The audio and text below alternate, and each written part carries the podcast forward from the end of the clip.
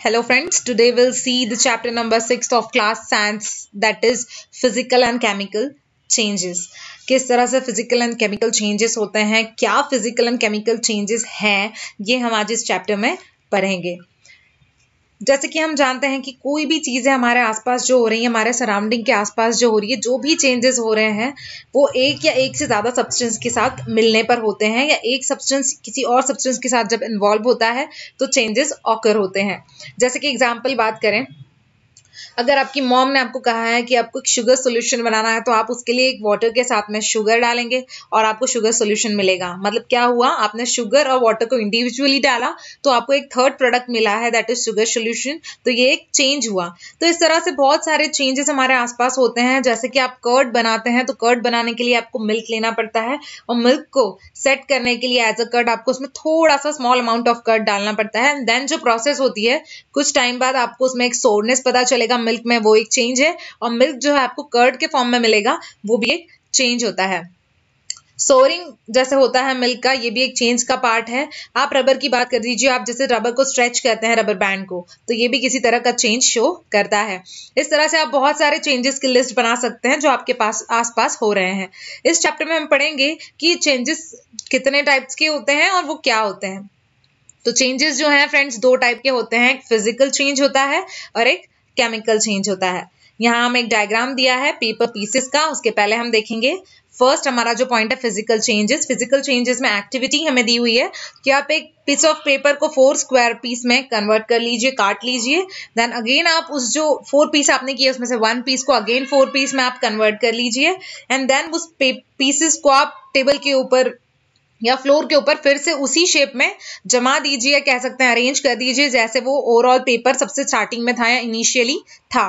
तो क्या आपके लिए पॉसिबल है कि आप वो सारे पेपर्स को एक साथ ज्वाइन करके ओरिजिनल पीस बना सकते हैं?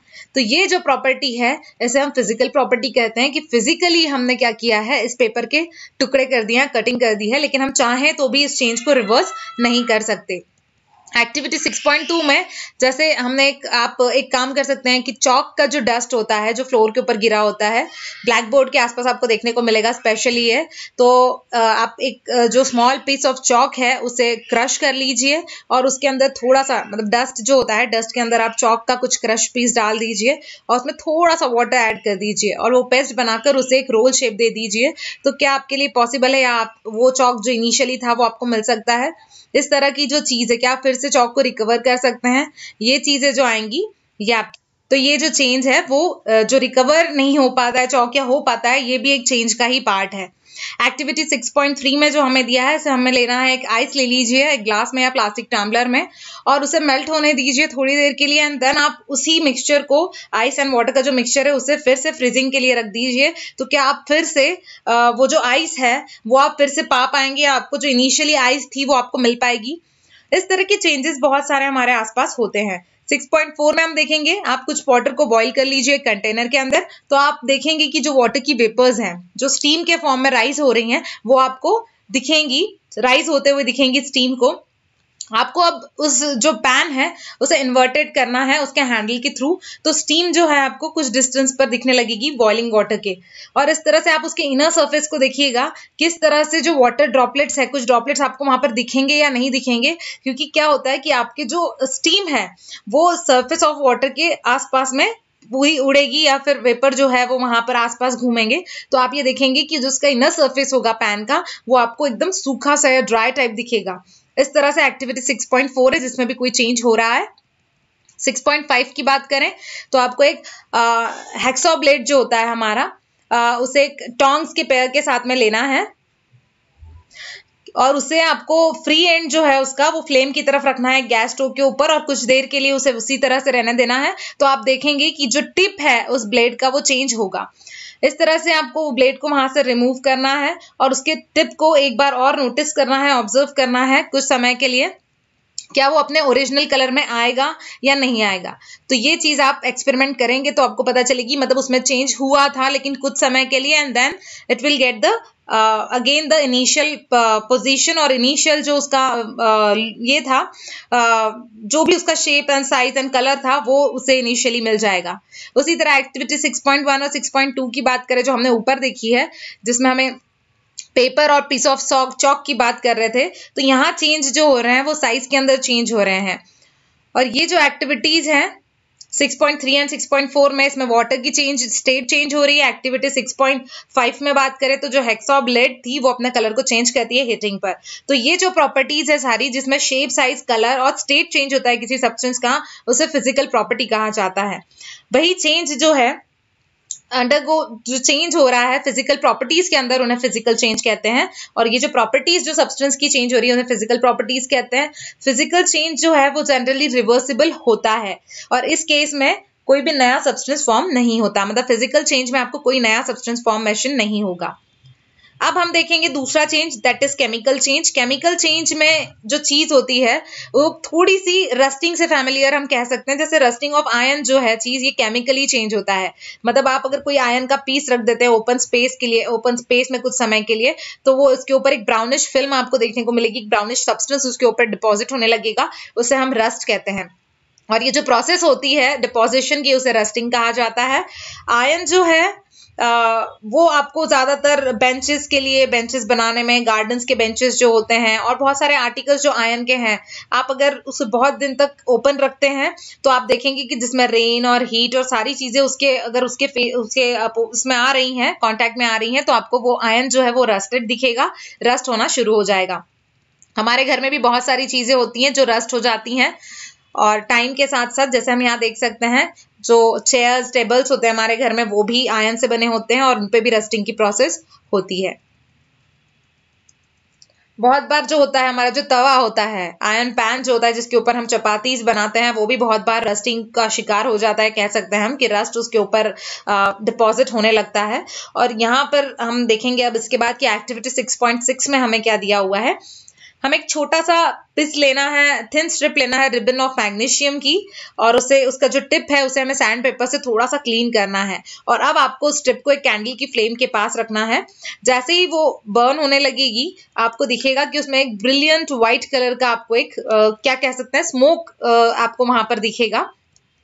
या लाइट दिखेगा, जब वो कंप्लीटली बर्न हो जाएगी और वो जब पूरी तरह से बर्न हो जाएगी, जब वो बर्निंग होते रहेगी, तब तो आपको वहाँ पे व्हाइटिश लाइट दिखेगा, लेकिन जैसे ही वो पूरी तरह से बर्न हो जाती है तो आपको उसके एंड में एक पाउडरी एश दिखेगा। और ये एश जो है, क्या वो पूरी तरह से मैग्नीशियम रिबन जो हमारी इनिशियली थी, उसकी तरह दिखेगा? तो ये जो चेंज है, वो हमें इस इक्वेशन के थ्रू या इस प्रोसेस के थ्रू पता चलेगा। जैसे मैग्नीशियम अगर हम ले रहे हैं, उसके साथ ऑक्सीजन के कांटेक्ट में ला रहे हैं, है ना? हम उसे बर्न कर रहे हैं तो एयर के अंदर जो ऑक्सीजन उसके कांटेक्ट में आ रहा है। तो हमें आउटपुट जो मिला है, वो है magnesium oxide that is M अब आप इस ऐश को कलेक्ट कर लीजिए और स्मॉल अमाउंट ऑफ़ वाटर के साथ इसे मिक्स कर दीजिए। अब उस मिक्सचर को आप पूरी तरह से स्टिर कर लीजिए। अब आप इस मिक्सचर को टेस्ट करेंगे अगर ब्लू या रेड लिटमस पेपर के साथ तो आपको क्या आउटपुट मिलेगा? ये आपको इस प्रोसेस को करके देखने के बाद पता चलेगा। अगर आपका रेड लिटमस ब्लू हो जाता है या ब्लू लिटमस रेड हो जाता है तो जो आपका सोल्यूशन आपको इन द लास्ट जो थर्ड प्रोडक्ट मिला है, वो आपको पता चलेगा एसिडिक है या बेसिक है। तो इस तरह से न्यू सब्सटेंस जो फॉर्म हुआ है, उसका जो कह सकते हैं कि स्टेट कौन सा एसिडिक है बेसिक है, हम इस प्रोसेस से पता कर सकते हैं। जहाँ पे, यहाँ पर एक और हमें एक प्रोसेस दी हुई, जैसे मैग्नीशियम ऑक्साइड एमजीओ को हम वाटर के साथ मिलाते हैं एच के साथ तो हमें मैग्नीशियम हाइड्रोक्साइड मिलता है। इस तरह से चैप्टर फाइव में जैसे हमने देखा था कि मैग्नीशियम हाइड्रोक्साइड जो है, वो एक बेस का काम करता है बेस है तो मैग्नीशियम ऑक्साइड जो न्यू सब्सटेंस हमें मिला है बर्निंग के बाद मैग्नीशियम की तो इस तरह से मैग्नीशियम हाइड्रोक्साइड हमें in the form of base यहाँ पर मिलेगा। अब एक्टिविटी 6.7 की बात करें तो हमें एक teaspoon of copper sulphate लेना है, जिसको हम ब्लू विट्रॉल कहते हैं, और उसके अंदर हाफ़ कप ऑफ़ वाटर के अंदर उसे मिक्स करना है। अब उसमें हमें कुछ ड्रॉप्स डालने हैं डायल्यूट सल्फ्रिक एसिड के, और वो सोल्यूशन जो फॉर्म होगा हमारा, उसके अंदर जो सोल्यूशन हमने बनाया है वाटर के साथ में कॉपर सल्फेट का उसके अंदर हमें आ, ये डालना है few drops of dilute sulphuric acid अब उसके बाद आप देखेंगे कि आपको एक ब्लू कलर का सोल्यूशन मिलेगा. आप कुछ स्मॉल सैंपल्स जो हैं इसके सोल्यूशन के टेस्ट ट्यूब में ले लीजिए स्मॉल ग्लास बॉटल में ले लीजिए और उसके अंदर एक ड्रॉप कर दीजिए एक नेल को या एक शेविंग ब्लेड को. और कुछ देर के लिए उस सोल्यूशन को हाफ़ एन आवर के लिए आप ऐसे ही छोड़ दीजिए डिस्टर्ब अनडिस्टर्ब अनडिस्टर्ब छोड़ दीजिए. अब आप ऑब्ज़र्व करेंगे कि जो कलर है वो सोल्यूशन का वो चेंज होते जा रहा है कलर जो है वो सोल्यूशन का चेंज हो रहा है। कंपेयर कीजिए उसे सैंपल सोल्यूशन के साथ। सोल्यूशन का कलर भी चेंज होगा और जो आपके ऑब्जेक्ट्स हैं, उनके ऊपर क्या इफ़ेक्ट होता है, ये भी हमें इससे पता चलेगा। जैसे हमें यहाँ पर दिया हुआ है कॉपर सल्फेट का सोल्यूशन और यहाँ पर हमने नेल और जो ब्लेड है वो हमने डाली है। तो आपको देखने को मिलेगा कि सोल्यूशन का कलर चेंज हुआ है और नेल और ब्लेड को आप बाहर निकाल लीजिए और जो चेंजेस आप नोटिस करेंगे रिएक्शन के कॉपर सल्फेट और आयन के अंदर वो चेंजेस को आपको अब वो चेंजेस हमारे जो हैं, वो सोल्यूशन के कलर को भी ब्लू से ग्रीन कर देंगे, क्योंकि उसके अंदर फॉर्मेशन हो रहा है आयन सल्फेट का, जो न्यू सब्सटेंस है। और इस तरह से एक ब्राउन डिपॉजिट भी आप देखेंगे उस आयन नेल के ऊपर या ब्लेड के ऊपर, कि एक नया सब्सटेंस हमें मिलेगा, जिसे हम इस रिएक्शन के फॉर्म में लिख सकते हैं कि कॉपर सल्फेट सोल्यूशन के साथ आयन को अगर मिक्स करते हैं तो हमें आयन सल्फेट सोल्यूशन और copper as a brown deposit वहाँ पर एंड प्रोडक्ट मिलता है। एक्टिविटी 6.8 की बात करें तो हमें एक टीस्पून फुल ऑफ़ विनेगर लेना है टेस्ट ट्यूब के अंदर और उसमें एक पिंच ऑफ़ बेकिंग सोडा डालना है। अब आप देखेंगे कि आपको बिल्कुल जो सोडा आप पीते हैं, अगर तो जो हिसिंग साउंड आता है वो आपको साउंड आएगा एंड देन बबल्स भी आपको देखने को मिलेंगे मतलब गैस जो है उसमें से बाहर आ रही है। तो ये फ्रेशली प्रिपेयर्ड जो लाइम वाटर है, ये हमें, अब वो जो लाइम वाटर है उसके साथ में क्या होगा? तो ये जो चेंज होने वाला है, वो इस तरह होगा कि विनेगर जो है, हमारा एसिडिक एसिड उसके साथ हमने बेकिंग सोडा को मिलाया है मतलब सोडियम हाइड्रोजन कार्बोनेट और जिससे हमको आउटपुट प्रोडक्ट्स जो मिले हैं, वो है कार्बन डाइऑक्साइड के साथ में अदर सब्सटेंस तो ये रिएक्शन जो होती है कार्बन डाइऑक्साइड और लाइम वाटर के अंदर, ये इस तरह से हमें यहाँ डायग्राम में दी हुई है कि आपके पास में अगर विनेगर और बेकिंग सोडा का आप सोल्यूशन लेते हैं तो आप देखेंगे कि उसके अंदर जो कार्बन डाइऑक्साइड है, उसका फॉर्मेशन होगा, और अगर वो कार्बन डाइऑक्साइड को आप लाइम वाटर के अंदर, जैसे दूसरे टेस्ट ट्यूब में हम अगर उसको पाइप के थ्रू छोड़ते हैं तो क्या रिएक्शन होगी लाइम वाटर के ऊपर? वो यहाँ पर दी हुई है कि कार्बन डाइऑक्साइड और लाइम वाटर को मिलाएँगे तो कैल्शियम कार्बोनेट और वाटर हमें मिलेगा। कार्बन डाइऑक्साइड जब पास होता है लाइम वाटर के थ्रू तो कैल्शियम कार्बोनेट का कैल्शियम कार्बोनेट का फॉर्मेशन होगा, जिसके कारण जो लाइम वाटर है, वो मिल्की दिखने लगेगा। और ये लाइम वाटर को मिल्की बनाता है। जो स्टैंडर्ड टेस्ट है कार्बन डाइऑक्साइड का, इसके थ्रू ये हो रहा है। चैप्टर टेन में जैसे हमने देखा था कि एयर जो हम ब्रीथ करते हैं, इसमें बहुत सारा कार्बन डाइऑक्साइड प्रेजेंट होता है। एक्टिविटी 6.6 और 6.8 की बात करें 6.6 टू 6.68 6.8 की बात करें तो यहाँ पर जो चेंज हमने देखे एक या एक से ज़्यादा सब्सटेंस जो नए फॉर्म हुए हैं, और 6.6 में जैसे ऐश जो है, वो नया सब्सटेंस फॉर्म हुआ था मैग्नीशियम जब बर्न किया था उसके बाद में 6.7 में कॉपर सल्फेट से जो प्रोड्यूस हुआ था आयन सल्फेट और कॉपर ये सब के सब न्यू सब्सटेंस जो हैं कॉपर डिपॉजिट हुआ शेविंग ब्लेड के ऊपर आयन के एक्टिविटी 6.8 में बात करें तो विनेगर और बेकिंग सोडा जब हमने साथ में लाया तो हमें कार्बन डाइऑक्साइड जिसने हमारे लाइम वाटर को मिल्की बना दिया, इस तरह के न्यू प्रोडक्ट्स न्यू सब्सटेंस हमें मिले। और इसीलिए ये जो न्यू सब्सटेंस का फॉर्मेशन होता है रिएक्शन के अंदर, वो थ्रू केमिकल्स होता है और इसीलिए इस रिएक्शन को हम केमिकल रिएक्शन कहते हैं। यहाँ हमें डेफिनेशन दी है कि a change in which one और more new substance are form is called chemical change और ये केमिकल चेंज चेंज जो है, उसे हम किसके थ्रू होते हैं ये? तो केमिकल रिएक्शंस के थ्रू होते हैं, इसलिए हम केमिकल रिएक्शंस भी कह सकते हैं। केमिकल चेंजेस जो है, वो बहुत ही इंपॉर्टेंट होते हैं हमारी लाइफ के लिए। जो भी नए सब्सटेंस फॉर्म हुए हैं, वो केमिकल चेंजेस के कारण ही हुए होते हैं। जैसे मेटल की बात करें मेटल अगर हम एक्सट्रैक्ट कर रहे हैं मेटल ओर से या आयन एक्सट्रैक्ट करें आयन ओर से तो हमें उसके साथ में कुछ सीरीज़ ऑफ़ केमिकल चेंजेस भी रखनी पड़ती है। जैसे मेडिसिन जो होती है, हमारा एंड प्रोडक्ट होता है, जो भी केमिकल रिएक्शन है, उनका जो एंड प्रोडक्ट मेडिसिन हमें मिलती हैं, ये भी न्यू मटेरियल बहुत ही यूजफुल होता है।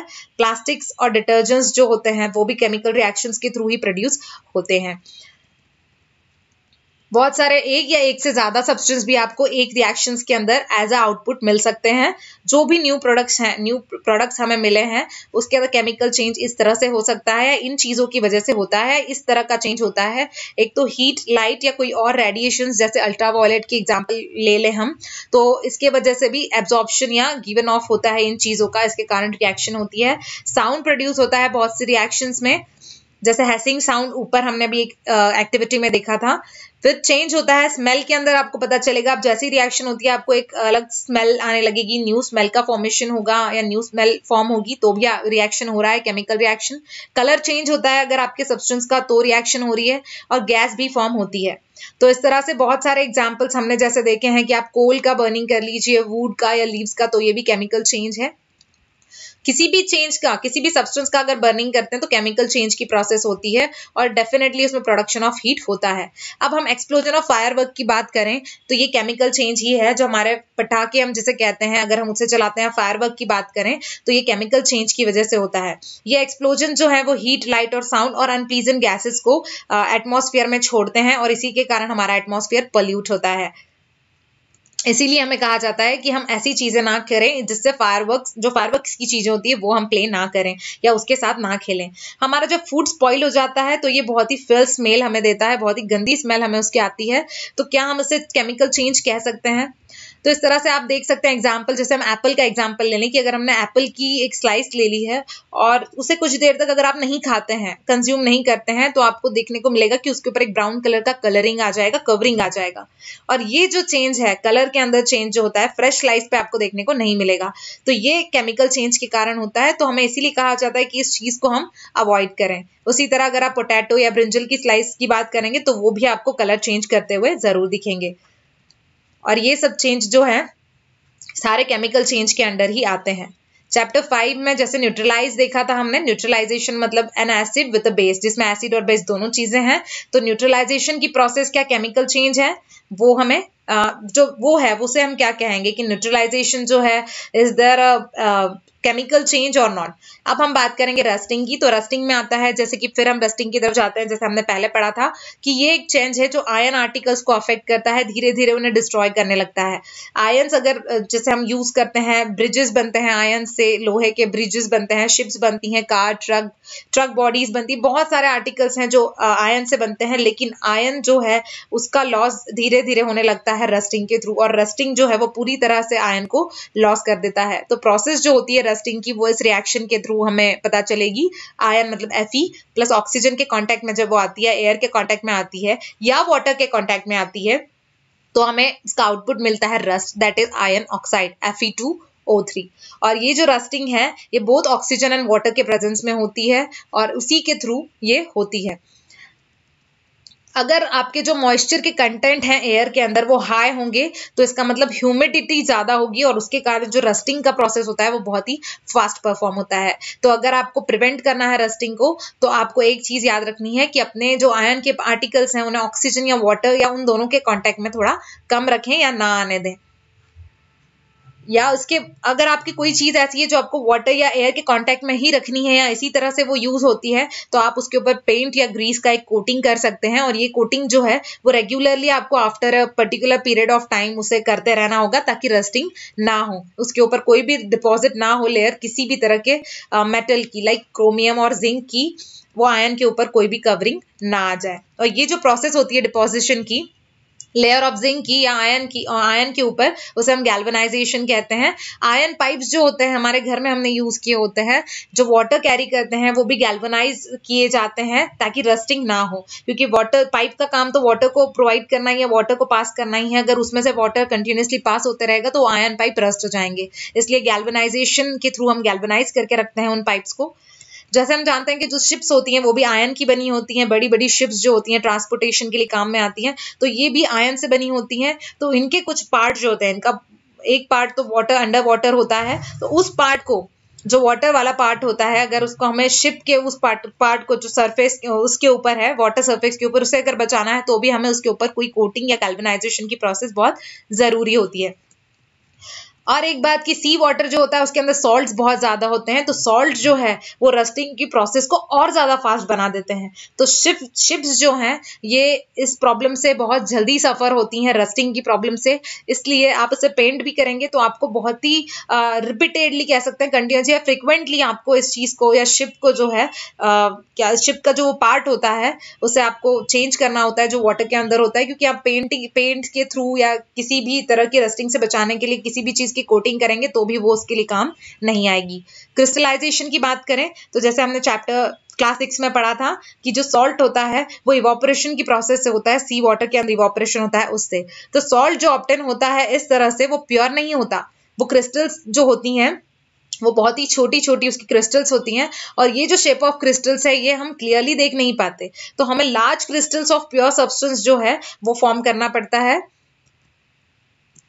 जैसे हम यहाँ देख सकते हैं, और ये जो प्रोसेस होती है क्रिस्टलाइजेशन की, उसे उसी में हमारा जो सॉल्ट है वो फॉर्म होता है, और ये प्रोसेस जो होती है फॉर्मेशन की, उसे क्रिस्टलाइजेशन कहते हैं, और ये एक फ़िज़िकल चेंज की कैटेगरी में कंसिडर किया जाता है। अब हम एक एक्टिविटी करेंगे, जिसमें हमें एक वाटर लेना है बिकर में, और उसमें कुछ डायल्यूट सल्फरिक एसिड की कुछ ड्रॉप्स डालनी है। अब आप उस वाटर को हीट कर लीजिए। जैसे ही आपका बॉइलिंग स्टार्ट होगा, अब आप उसके अंदर कॉपर या कॉपर सल्फेट पाउडर धीरे धीरे डालना शुरू कीजिए, और उसे हिलाते रहिए धीरे धीरे उस सोल्यूशन को आप एक हाथ से हिलाते भी रहिए। और ये प्रोसेस आपको कंटिन्यूएशन एडिंग करना है कॉपर सल्फेट पाउडर का। जब तक कि पाउडर पूरी तरह से जितना पाउडर डल सकता है, उतना पूरा डाल के। उसके बाद एक लिमिट आ जाएगी, जब पूरा वाटर जो है आपका, वो पूरी तरह से सैचुरेटेड हो जाएगा। मतलब आप उसमें आप वाटर और ज़्यादा जो आपका पाउडर है वो नहीं डाल सकते। अब जब आप उस सॉल्यूशन को फ़िल्टर करेंगे और उसके फ़िल्टर करने के बाद में उसे थोड़ी देर के लिए आप कूल होने की रहने दीजिए और उसे डिस्टर्ब ना करिए उस सॉल्यूशन को। और जैसे ही वो कूल होता है तो आप उस सॉल्यूशन की तरफ़ कुछ देर के लिए देखेंगे तो आपको क्रिस्टल्स देखने को मिलेंगे जो कॉपर सल्फेट के होंगे। कॉपर सल्फेट के क्रिस्टल्स आपको देखने को मिलेंगे। आप कुछ टाइम और रुकिए, फिर आपको पता चलेगा, जैसे आप देख सकते हैं यहाँ डायग्राम में। तो इस तरह से जो क्रिस्टल्स फॉर्म हुए इस तरह से बहुत सारे फ़िज़िकल और केमिकल चेंज हमारे आसपास होते हैं परफॉर्म जो हमने इस चैप्टर में पढ़े हैं। और आप ट्राई कीजिए कि किस तरह के चेंजेस आपके आसपास हो रहे हैं तो वो किस कैटेगरी में आएँगे whether it will be whether it is physical change और केमिकल चेंज तो इस तरह से चेंजेस हमने आज इस चैप्टर में देखे हैं, और ये सारे पॉइंट्स हमने आज इस वीडियो में कवर किए हैं। फ्रेंड्स अगर आपको मेरा वीडियो पसंद आया हो तो प्लीज़ मेरे चैनल को सब्सक्राइब करें, और मेरे वीडियो को लाइक करें। Thank you so much thanks a lot